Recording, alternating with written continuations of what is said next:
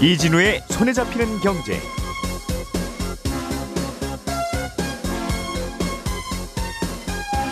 안녕하십니까 이진우입니다. SK텔레콤이라는 회사가 회사를 둘로 나눌 거라는 보도가 있었습니다. SK텔레콤뿐만 아니라 요즘 대기업들이 이렇게 회사를 이리저리 나누고 쪼개는 일들이 꽤 심심찮게 벌어지고 있는데요. 기업들은 왜 회사를 자꾸 나누고 분할하고 하는 건지 오늘 알아보겠습니다.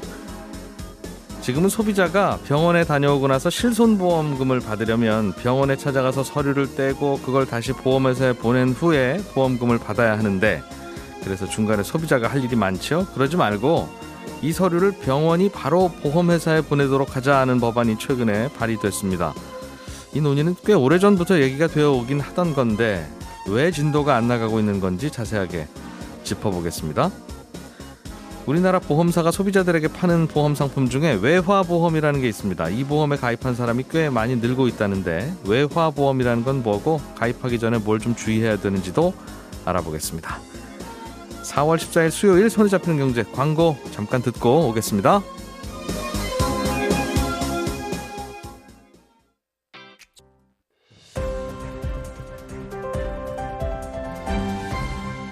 이진우의 손에 잡히는 경제.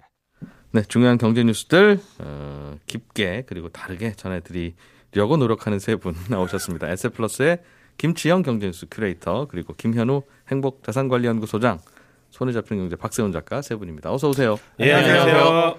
자, 김치영 큐레이터가 준비한 네. 소식부터 듣겠습니다. SK텔레콤이 회사를 둘로 나눈다고 하던데 네, 이번 건은 인적 분할이라고 하더군요. 그렇습니다. 그동안은 대부분 물적 분할을 들으셨을 텐데 그러니까 예. LG화학이 LG에너지솔루션하고 LG화학으로 나눌 때 물적 분할이었고요. 음. 최근에 빅히트 엔터테인먼트도 뭐 물적 분할을 통해서 회사를 하나 쪼갠다 이런 얘기가 있었는데 예. 이번에 SK텔레콤은 인적 분할을 해서 회사를 두 개로 나눌 것이다 이런 얘기가 들리고요. 어, SKT는 이제 통신회사니까 통신 사업을 주로 하는 회사를 두고 어, SKT가 거느리고 있는 다양한 계열사들이 있습니다. 이 계열사들을 다 거느리는 중간 지주 회사를 하나 만드는 회사를 하나 인적 분할해서 만들 것이다 이런 얘기거든요. 음. 그래서 향후에 뭐 한두 단계가 더 진행될 수는 있는데 일단 지금 얘기가 나오는 것은 여기까지고 조만간 SK텔레콤이 어, 발표를 할 것이다. 이게 오늘 아니면 내일이다. 뭐 이렇게들 언론이 얘기를 하고 있습니다. 나누는 게 그 통신 사업을 하는 SK텔레콤과 네. SK텔레콤은 사실은 통신 사업 말고 이런저런 회사의 지분들을 또 많이 갖고 있었는데 그렇습니다. 그 지분들을 갖고 있는 SK텔레콤 네네. 사실은 같은 회사인데 이른바 부캐 같은 거네요. 그러니까 아, 뭐 부캐라고 표현할 수 있는지 는 모르겠지만 음. 예, 그렇게 이해하면 좀 빠를 것 같긴 합니다. 그러니까 어, SK 밑에 SK는 제일 위에 최태원 회장이 있고 네. 그다음에 SK 지주 회사가 있습니다, 이미. 예. 그리고 지주 회사가 SK텔레콤을 비롯해서 많은 계열사들을 거느리고 있는데 SKT 밑에 유독 또 많은 계열사들이 있거든요. 그러니까 음. 그 얘기는 SKT가 그동안 돈을 잘 벌었다는 얘기예요. 그러니까 돈을 잘 버니까 돈을 잘 버는 회사를 통해서 많은 회사도 인수했고 또 내부에서 잘 나가는 회사를 나눠서 밑에 계열사로 두기도 하고 이러면서 밑에 예. 보면 SK 하이닉스가 일단 SKT 밑에 있고요. 예. 그다음에 ADT 캡스라는 보안 회사 있고 음. 원스토어, 11번가, 티맵을 중심으로 한 티맵 모빌리티 이런 회사들이 있거든요. 그래서 음흠. 꽤 알짜 회사들이 밑에 있기 때문에 네. 이걸 따로 떼내서 중간 지주를 만들겠다라는 얘기가 되겠습니다. 음. 왜 만드는지를 좀 물어보니까 네. 지주 회사의 손자 회사는 앞으로 어디 회사에 투자할 때 네. 100% 지분을 갖지 않으면 투자 못 한다는 법이 있어서 네, 네. 그런데 하이닉스가 요즘 단- 돈을 잘 버니까 하이닉스가 번 돈으로 좀 투자를 하려고 하면 네. 하이닉스가 말씀하셨던 대로 SK, SK텔레콤, SK 하이닉스 이렇게 하이닉스가 손자 회사잖아요. 예, 예. 손자 회사는 어디 투자할 때 100% 지분을 가져야 되니까 투자한다는 게 사실상 다 인수를 해야 되는 일이라서 네, 네. 뭐 아무것도 못 하겠다. 뭐 그런 이유 때문이라고 하더군요. 그것도 맞습니다. 근데 이제 두 가지로 보면 하나는 방금 전에 말씀하신 그런 실제적인 이유가 있을 테고요. 그거는 저는 주주들한테 얘기하는 일종의 명분이라고 생각을 하고요. 네. 어, 뒤에는 진짜 이유도 또 따로 있다라고 보거든요. 그러니까 두 오. 가지가 있는데 뭐부터 네. 말씀드릴까요? 중요한 거. 중요한 거. 재밌는 거. 둘 다 중요하긴 합니다. 재밌는 거라고 하시면 어, 사실은 이렇게 보시죠. 그러니까 제가 그 잘 나가는 가게 세 개를 가지고 있습니다. ABC라는 회사를 가지고 있는데 C가 제일 잘 나갑니다. 돈을 제일 많이 벌어요. 근데 C는 제가 B라는 회사를 통해서 여러 사람하고 같이 가지고 있습니다. 그러면 주인 입장에서는 C를 제가 직접 가지고 싶은 거죠. 그렇죠. 조금이라도 지배력을 높이고 싶죠. 예. 그게 사실은 이 분할의 1번 목적이라고 저는 보거든요. 그러니까 오. SK 하이닉스에 대한 지분율을 높이고 싶은 게 사실은 SK 지주의 1번 목적이라고 그러니까 향후 제가 몇 단계가 더 남아 있다라고 말씀드렸는데 네. 분할 이후에 나중에 중간 지주 회사하고 SK 지주 회사의 합병 얘기도 사실은 있어요. 이미 증권가에서는 그걸 예상을 하고 있는데요. 잠깐만요. 그러니까 SK텔레콤을 통신 사업하는 회사와 네. 여러 회사를 거느리고 있는 회사로 나눈 후에 예. 여러 회사를 거느리고 있는 이 회사를 예. 최태원 회장 바로 밑에 있는 SK랑 합병시킨다. 예. 그러는 과정에서 어. 어, 이제 분할한 회사 두개 회사의 지분율이 또 조금 있거든요. 그러니까 예. 자사주라는 게 있는데 예. 어, 뭐 좀 복잡해집니다. 그림 그리면서 사실 얘기하면 되게 쉬운데 라디오라 좀 힘들어요. 근데 어쨌든 이 두 개 나눠진 회사에 서로의 지분율을 한쪽에서 한쪽으로 증여를 해버리면 예. 지분율이 한쪽이 높아지거든요. 예. 그리고 난 다음에 합병을 해버리면 음. 어, 지주회사가 가진 SKT에 대한 지배력이 크게 높아지기 때문에 네. 결국에는 아까 제가 앞서 말씀드렸던 알짜 회사에 대한 지분율을 높이고 싶은 게뭐 음. 사실은 내심이 아닐까라는 생각이 있고요. 네. 뭐 그거는 이제 앞으로 진행되는 상황을 좀 봐야 되겠죠. 내심인지 아닌지는 모르지만 아무튼 그런 효과도 있다. 네, 그 시나리오가 예. 분명히 지금 존재하고 있고요. 그리고요? 여러 예상이 있고요. 음. 그다음에 말씀하신 것처럼 사업적으로 분명히 지금 사업을 나눠야 될 이유도 있습니다. 말씀들 말씀하신 것처럼 그 손자 회사로 내려갔을 때 지주회사법에서 어, 100% 지분을 가져야 되는 이유도 있는데 공정거래법 개정안이 다 내년에 시행되는 거에 보면 그 지금 SKT를 SKT가 하이닉스를 가지고 있는 거에 지분율도 영향을 받거든요. 그러니까 지금은 몇 퍼센트 있습니까? 지금은 20%를 가지고 있는데 예. 개정된 법에는 적어도 30%를 가져야 된다라고 돼 있기 때문에 아, 그 뭔가 지주회사가 되려면 네. 그런데 앞으로는 SK텔레콤이 지주회사 비슷하게 되려고 하니까 예. 법 바뀌기 전에 빨리 되어야 하이닉스 지분 10%를 더 안 사도 예. 된다. 추가로 사게 되면 거의 9조 원 정도를 SK가 써야 되기 때문에 네. 너무 부담스럽죠. 그러니까 빨리 나눠서 그걸 회피하려는 목적도 있다. 음. 이렇게 봐야 됩니다. 아무튼 우리는 이런 거 하면 좀 불안해요. 기업들 쪼갤 때는 그 보통 주주들의 이익과 대주주의 이익이 충돌하는 경우들이 간혹 있는데 네, 네. 이게 대주주한테 하여튼 좋으니까 이리저리 쪼개고 붙이는 거 아니야 이제 이런 생각들을 보통 하죠. 네, 네. 그러나 주가는 좀 모르는 것 같긴 하더군요. SK텔레콤이 이게 주식에 도움이 됩니까? 주주 입장에서 봤을 때는 나쁠 건 없는 것 같습니다. 지금 SKT의 분할 관련해서는 예. 왜냐하면 실제로 어, SKT 밑에 있는 SK 하이닉스의 주식의 총합이라고 하는 시가총액이 거의 90조 원 정도 지금 되는데요. 예. 어, SKT의 시가총액은 23조 원에 불과하거든요. 음흠. 그러니까 어떻게 보면 내가 보석 하나를 주머니에 담고 있는데 네. 이 보석의 가치를 제대로 시장이 알아주지 않는다라는 거하고 똑같습니다. 그래서 예. 따로 꺼내서 보석의 가치를 따로 평가받겠다라고 하기 때문에 음. 어, 시장에 따로 분리되면 평가가 더 잘 나올 수도 있는 거죠. 네. 근데 어, 시장에서는 그거 이미 평가된 가치야라고 보는 사람도 있기 때문에 그게 충돌은 있지만 어쨌든 기회는 있을 것 같습니다. 중요한 뉴스인 것 같긴 한데 말씀하신 대로 그림을 그려서 두면 좀 네. 좋을 텐데 야 그래도 이걸 말로 설명하는 김큐는 대단합니다 정말. 감사합니다. 제가 제가 이 이슈 몇 분한테 들었는데 네, 어 그래도 말로 설명 제일 잘했어요. 아이, 감사합니다. 잘 이해 다 들으셨네. 잘 이해 안 가시면 이건 다시 듣기를 한번 해보시면 좋겠습니다. 예.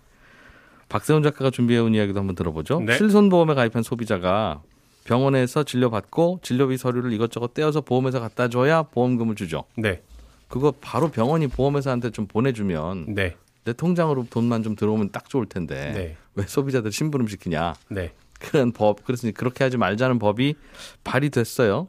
또 발의된 겁니다. 어, 또, 예- 예전에도 또, 이런 또. 얘기 있었어요. 예전에도 이런 얘기가 음. 있었고 이 얘기가 지금 나온 지 한 12년째 되고 있는데 예, 여전히 진도가 안 나가는 건 의료계의 반대가 크기 때문이에요. 예. 의료계가 왜 반대하느냐? 그러니까 이유도 있을 거 아니겠습니까? 그렇죠. 예, 일단 실손보험은 이거는 의료계 입장입니다. 네, 제 입장 아니고요. 실손보험은 가입자와 보험회사가 맺은 사적 계약인데 예, 거기에 왜 제 3자인 병원이 껴서 청구 업무를 대신해야 되는 거냐. 음, 우리가 그럴 의무는 없지 않냐라는 네. 게 있고 두 번째는 환자 진료 기록은 의료법에 따라서 환자 본인에게만 주는 게 허용이 되는데 예. 환자가 아니라 제3자에게 주는 건 법적으로 허용이 안 된다. 제3자인 보험회사에게 보험회사에 주는 건 의사가 안 주는. 거는 안 된다. 그렇습니다. 법적으로 일단 막혀 있다라는 걸 들고 있습니다. 두 말씀이 다 이해는 돼요. 그리고 충분히 안 하던 일 왜 시키냐? 네. 그것도 저라도 안 하던 일 시키면 싫겠어요. 네. 그러니 누군가 비용은 부담해야죠. 그렇죠. 그, 그건 하겠다는 거고 네. 법 때문에 문제면 법도 바꾸겠다. 네. 해보자는 거 아니겠어요? 네. 그리고 지금은 자동차 보험에 가입했는데 다쳐서 병원 갔어요. 네. 그리고 치료를 받았으면 네. 그건 병원이 보험회사한테 바로 보내고 알아서 하지 않습니까? 그건 예외라는 겁니다. 아, 자동차 보험 같은 경우는 예. 사실상 의무보험이기 때문에 공적 네. 보험이라고 볼 수 있다. 그래서 그 부분만 예외적으로 우리가 허용을 하는 거다라는 거고 실손보험은 앞서 말씀드렸듯이 사적 보험이기 때문에 네. 이 부분까지 가는 건 우리가 용납할 수 없다라는 입장이고 어, 의협에서 또 하나 우려하는 건 지금 발의된 법안들 중에 법원에서 바로 보험회사로 서류를 보내는 게 아니라 네. 중간에 중간에 심평원을 거치게 만들어놨거든요. 의료계에서는 바로 이 심평원을 거치는 부분을 크게 우려하고 있는데 건강보험 심사평가원. 네 그렇습니다. 그 음. 이유에 대해선 대한의사협회 쪽 얘기 들어보시죠. 그 심사평가원은 건강보험 진료비 심사 수용을 위해 설립된 공공기관입니다. 아시는 것처럼 건강보험료로 운영 비용을 충당하고 있는데요. 민간보험사의 실손보험 청구 과정에 개입시키는 것은 심사평가원의 설립 목적에서 벗어나며 향후 실손보험 심사 업무도 실손보험사가 심평원에 위탁할 수 있는 상황이 되게 되어서 이에 따른 부작용을 우려하지 않을 수 없습니다. 실제로 2013년 7월 자동차 보험 심사 업무를 심평원으로 이탁한 이후에 자동차 보험 데이터베이스를 활용한 건강보험과의 연계 심사가 빈번히 발생하고 있어 심평원 개입 시 임의적인 환자 진료 정보 남용이 커지게 됩니다. 음, 음, 이게 대한의사협회 직위열 보험이사 얘기였고요. 좀 설명이 필요한 것 같네요. 어, 당초 보험사와 공제조합이 맡았던 자동차 보험 심사 업무 예. 2013년에 심평원에 이관이 됐거든요. 그랬더니 진료비가 과도하게 삭감되는 일이 발생하더라. 의사협회 음. 쪽에서는 이렇게 보는 거예요. 예. 실손보험도 마찬가지 논란이 생길 거다라는 건데 여기까지가 의협의 공식적인 입장인 거고요. 그러면 의사들은 지금 걱정하는 게 고객들 편하게 해주는 건 이해가 되는데 네, 중간에 건강보험 심사평가원이 그 자료를 받아서 보험회사에 넘겨주는 과정에서 그렇죠. 또 깎고 잔소리하고 이럴까봐 싫다. 그런 그런 얘기로 거예요? 볼수 있어요. 제가 추, 추가로 취재를 좀 해보니까 예. 방금 말씀하신 그런 얘기를 하더라고요. 음. 지금은 심평원에서 급여 항목만 보고 있는데 네. 실손보험은 비급여인 경우가 많잖아요. 예. 그러면 심평원이 앞으로 비급여 항목들도 다 보게 될 거고 그렇게 되면 너무 비싸게 받는 병원에게는 태클을 할 것 같다. 이런 우려가 크다. 어. 이런 얘기도 지금은 비급여 의료에 대해서는 10만 원 나왔어도 주는 거고 25만 원 나왔어도 그렇죠. 도수치료 같은 경우는 병원마다 다 다르거든요. 다 다른데도 두말 없이 주는 게 현재 법인데 그렇죠. 그래도 심평원이 끼기 시작하면 그것도 깎자고 하고 다 본다는 거죠. 불편해진다. 그게 싫다는 게 의료계의 반응이군요. 그렇습니다. 음. 또 하나는 지금은 의사가 그 환자에게 진료 관련 서류 떼주면 예. 그걸로 끝인데 예. 아 만약에 심평원 쪽으로 자료를 보냈다가 혹시라도 무슨 사고가 나면 예를 들어 뭐 정보를 잘못 입력했다거나 예. 그렇게 되면 중간에서 병원이 법적으로 책임을 지는 일도 발생할 수 있다. 이런 부분도 좀 우려를 하는 거죠. 그거는 뭐 잘못하면 보험회사로 바로 보낼 때도 뭐 실수가 있으면 마찬가지 아닐까요? 잘못 보냈어요. 그럼 되는 것 같은데 그건. 그건 그렇죠. 어쨌든 어쨌든 이런 부분도 어, 우려를 하고 있는 겁니다. 하여튼 안 하던 일을 하려고 하는데 이것저것 다른 불편함도 머릿속에 떠오르는군요. 그렇죠. 의사들은. 네. 음. 심평을 안 거치면 어떻습니까? 그럼 의사들이 불편해하니까 네. 중간에 뭐가 있어야 되는 거는 알겠어요. 그렇죠. 모든 병원이 다 각 보험회사별로 라인이 깔리려면 힘드니까 네. 중간에 누가 취합해서 할 필요가 있다는 건 이해가 되는데 네. 그 싫어하는 건강보험심사평가원 말고 다른 제3의 기관이 하면 되지 않습니까? 그렇습니다. 그래서 심평원을 중개기관으로 지정하자는 법안을 낸 민주당 고용진 의원의 얘기 들어봤는데요. 네. 들어보시죠. 지금 심평원은 음, 현재 9만 개가 넘는 의료기관하고 전산망이 연결되어 있거든요. 이를 활용할 경우에 적은 비용으로 또 빠른 시간 안에 중개 시스템을 구축할 수 있습니다. 만일에 별도의 망을 구축한다는 것은 그만큼 또 비효율적이고 비용이 든다고 볼 수 있겠죠. 어, 그리고 심평원의 이런 검증된 망을 활용할 경우에 에, 여러 우려가 나오고 있는 개인정보 보안의 문제도 잘 극복할 수 있다.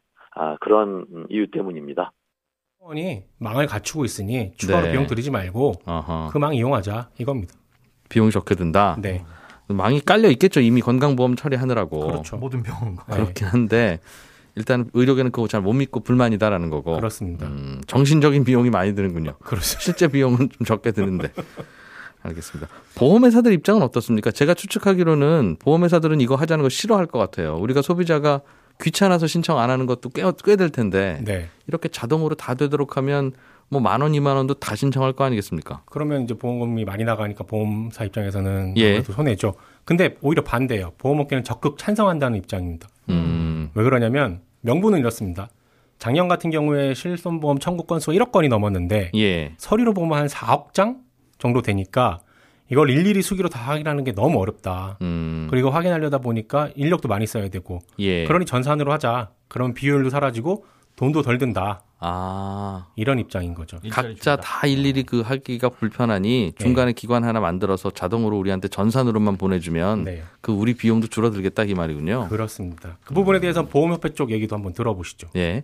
물론 소액 청구 증가에 따른 손실도 있지만 그럼에도 불구하고 보험사가 참여하는 것은 청구하는 그 물량이 지금 2019년에만 1억 500만 건에서 그 해마다 약 20%씩 지금 증가하고 있습니다. 지금 인력이 수기로 했을 때 정확한 심사가 되지 않고 4차 산업 뭐 혁명 시대에 여전히 뭐 3억에서 4억 만장의 종이로 심사를 하는 것 자체가 적합하지 않다. 이런 의견으로 해서 저희가 손실을 감수하더라도 이 제도는 도입하는 것이 맞다는 결론을 내렸습니다. 음. 음. 어, 손해보험협회 박기준 장기보험부장 얘기였습니다. 근데 이 부분도 제가 추가로 좀 취재를 해보니까 이런 얘기도 있어요. 지금은 보험금 산정을 두고 보험회사랑 소비자가 다퉈야 되는데 네. 심평원이 끼게 되면 음. 보험회사가 심평원을 핑계로 보험금을 적게 주거나 거절할 수 있기 때문에 보험 업계 쪽에서는 환영하는 게 아니냐라는 의견도 있습니다. 도수치료 23만 원 이렇게 오면 네, 심평원이 한 17만 원으로 깎아줄지도 모르고 그럴 수도 있죠. 의사들은 그걸 걱정하는 거고 심평원은 우리는 그런 거 안 한다고 하지만 못 믿는 거고 그렇습니다. 보험업계는 은근히 깎아주기를 기대도 하는 거고. 예. 음, 안 깎아주더라도 통합 전산망만 있어도 보험에서도 편하다게 편하다는 거네요. 그렇죠. 음. 결국은 이제 건강보험 심사평가원이 그동안 네. 우리 건강보험 기금을 아끼기 위해서 이런저런 이제 까탈스럽게 지적도 하고 뺏기도 하고 한 모양인데 네. 의사들이 뭐 하면 과잉 진료라고 하고 네, 그 중에는 진짜 과잉 진료도 있겠지만 네, 꼭 필요해서 했는데 깎이고 나면 의사들은 도대체 이건 대한민국에서 의사를 하라는 건가 말라는 건가 또 이런 좌절감을 느끼기도 한다고 하더군요. 어제 제가 통화했던 분도 그런 얘기를 하긴 했어요. 예. 그러다 보면 이제 제대로 된 진료를 슬슬 못 받기 시작하고 그렇죠. 장기적으로는 안 좋은 거라는 의견도 청취자 중에 지금 문자로 윤혜진 님께서 보내주셨는데 그렇다고 또 뭐가 옳은 그렇다고 깎지 말고 다 주자 하는 것도 또 그러면 끝없이 낭비가 되니까 그 고민 속에 실손보험 자동청구 제도는 붕 떠 있는 거네요. 진도가 못 나가고 있습니다. 어떤 사연인지 이해됐어요. 나중에 또 이제 새로운 소식이 들어오면 네, 다시 한번 저희가 업데이트 해드리겠습니다. 김현우 소장님, 네. 외화보험이라는 게 늘고 있다는데 외화보험이 뭐예요? 달러 보험이라고도 부릅니다. 통상 이렇게 많이 알려져 있고 예. 우리나라에서 판매되는 이 달러로 납입되고 달러로 보험금을 주는 보험. 그러니까 예. 보험 내용은 똑같아요. 음흠. 어, 우리가 일반적으로 가입하는 사망하면 사망보험금 드립니다. 혹은 어, 나이 들면 연금 드립니다 하는 상품인데 예. 어, 달러로 보험료를 받고 나중에 보험금도 달러로 지급을 받는다. 음흠. 다만 이제 이 외화 예금 통장에 맨날 달러를 넣어둘 수는 없으니까 원화로 된 통장에 에, 우리 원화를 넣어두면 보험사가 알아서 환율 계산을 해서 그때 그때마다 예, 보험료를 이제 원화를 인출해 나가는 즉 한 달에 내야 될이 달러 보험료가 100달러다. 음. 그럼 그때 환율에 맞춰 가지고 우리 네. 돈 보험료가 조금씩 달라지겠죠. 한- 한 달에 12만 원씩 내는 게 아니라 한 달에 100달러씩 내라. 네, 100달러씩 내는데 환율에 따라서 이번 달엔 뭐 11만 4천 원이 나가기도 하고. 다음 달엔 12만 5천 원이 나가기도 하고. 그렇습니다. 그럼 보험금을 받을 때는요? 보험금을 받을 때도 어, 달러로 받거나 희망하면 원화로 받을 수도 있고. 그러면 미국 보험회사에 내가 보험 가입한 거랑 똑같네요. 아, 그 약간의 차이는 있어요. 어떤 구조적으로 미국 보험사를 통해서 가입하면 예. 미국 보험 상품을 가입하게 되는 거겠죠. 예. 어, 거기에 상품 구조는 우리나라랑 다르긴 한데. 차이. 있으니까. 그런데 네네. 내 보험료를 낼 때도 달러로 내고 예. 받을 때도 달러로 받는다. 네, 수수료는 한 전신환 수수료 이내라서 1% 내외 정도가 됩니다. 좋은 점은 뭡니까? 글쎄요. 이게 이게 문제가 되는 게 글쎄요. 예. 환테크라고 포장을 씌워서 판매가 많이 돼요. 그러니까 달러가 나중에 오르게 되면 어, 나중에 오르게 되면 보험금을 많이 받을 수 있다. 많이 받을 수 있다. 내리게 되면 내리게 되면 그만큼 손해를 볼 수 있다는 건데 금융 당국의 입장도 이겁니다. 아니 손해를 볼 수도 있잖아. 그런데 이걸 왜 환테크 상품으로만 포장을 해서 일부에서 판매가 되냐? 이거 불안전 판매 우려가 있다라는 거죠. 그래서 예. 음, 나중에 달러가 오르면 좋은 거고 보험금 받을 때 그렇습니다. 달러가 아- 내리면 안 좋은 거고 네. 그런데 보험이라는 건 최소한 한 10년 이상의 장기 상품이잖아요. 예. 그 10년, 20년 동안 보험료를 내는 기간 내내 음흠. 운 좋게도 달러 환율이 뭐 내가 낼 때는 쌌다가 예. 나중에 가서 달러가 진짜 비싸진다 이런 상황이 온다라는 가정 누구도 할 수 없는 부분이고요. 음, 어, 심지어 이제 또 얘기하는 게 일반 달러 예금 은행에 드는 거 예. 정기 예금이 1%가 채 안 됩니다 이율이. 음, 네. 그런데 이런 달러 보험은 한 2에서 3% 이율을 드립니다라고 하는데 이건 수수료가 반영되지 않은 부분이거든요. 수수료를 반영하게 되면 실제로 달러 예금보다 훨씬 못한 수준까지 떨어질 수 있으니까 이런 부분은 좀 조심을 해야 된다. 그래서 금융 당국에서는 이게 사전 심사제를 도입해서 앞으로 못 팔게 한대요? 승인이 난 것만 판매하도록 하겠다. 그렇게 되면 이제 금소법 6대 원칙에 또 들어갈 수가 있습니다. 더 까다롭게 본다는 거죠. 음, 아무튼 설명할 때 이거 부풀리지 말아라는 거네요. 그렇습니다. 근데 부풀려서 이 판매가 되는 것 같다고 당국에서 보고 있는 거죠. 매년 5만 건씩 지금 급속 도로 확장을 하고 있으니까. 그래도 앞으로 달러 가치가 올라가면 올라갈지 내려가겠냐? 미국이 저렇게 강한 나라인데?라고 생각하는 분은 가입해도 되는 겁니까? 네, 그렇습니다. 음. 그러셔도 그건 다 충분히 인지한다면 네. 반대 상황에서 손해를 보는 것도 인지를 하고 가입하신다면 예, 문제는 없는데 문제는 없는데. 예, 음, 그게 제대로 설명되어 있는지 지금 스크리닝이 안 되니까 걱정이라는 겁니다. 그렇 군요. 알겠습니다. 요런 거 말고 해- 이제 달러 보험이라고 하는 것도 좀 있던데. 외화 보험이죠. 그 역외 보험. 예. 예, 해외 진짜 아까 말씀하신 대로 미국에서 판매되는 미국 보험. 보험, 홍콩 보험 이런 거 가입하는 거죠? 네, 그렇습니다. 어, 그거는 이거랑은 좀 다른 거예요? 아예 다른 겁니다. 진짜로 해외에 있는 상품을 직구하는 느낌. 아예 다른 거면 설명 많이 들어야 되네요. 많이 들어야 됩니다. 시간이 근데 아이고 알겠어요. 커피 타임에서 네. 오늘도 알겠습니다. 예, 오늘 여기까지 듣죠. 어, 시간이 다 갔어요. 네, 손에 잡히는 경제 아침 뉴스 정리 여기까지 하겠습니다. 김치영 큐레이터, 김현우 소장, 그리고 박세훈 작가 고생 많이 하셨고요. 청취자 중에 김정아님께서 김큐님 일타 강사 같다고. 고맙습니다. 고맙습니다. 예, 손에 잡히는 경제는 11시 5분에 잠시 후에 돌아오겠습니다.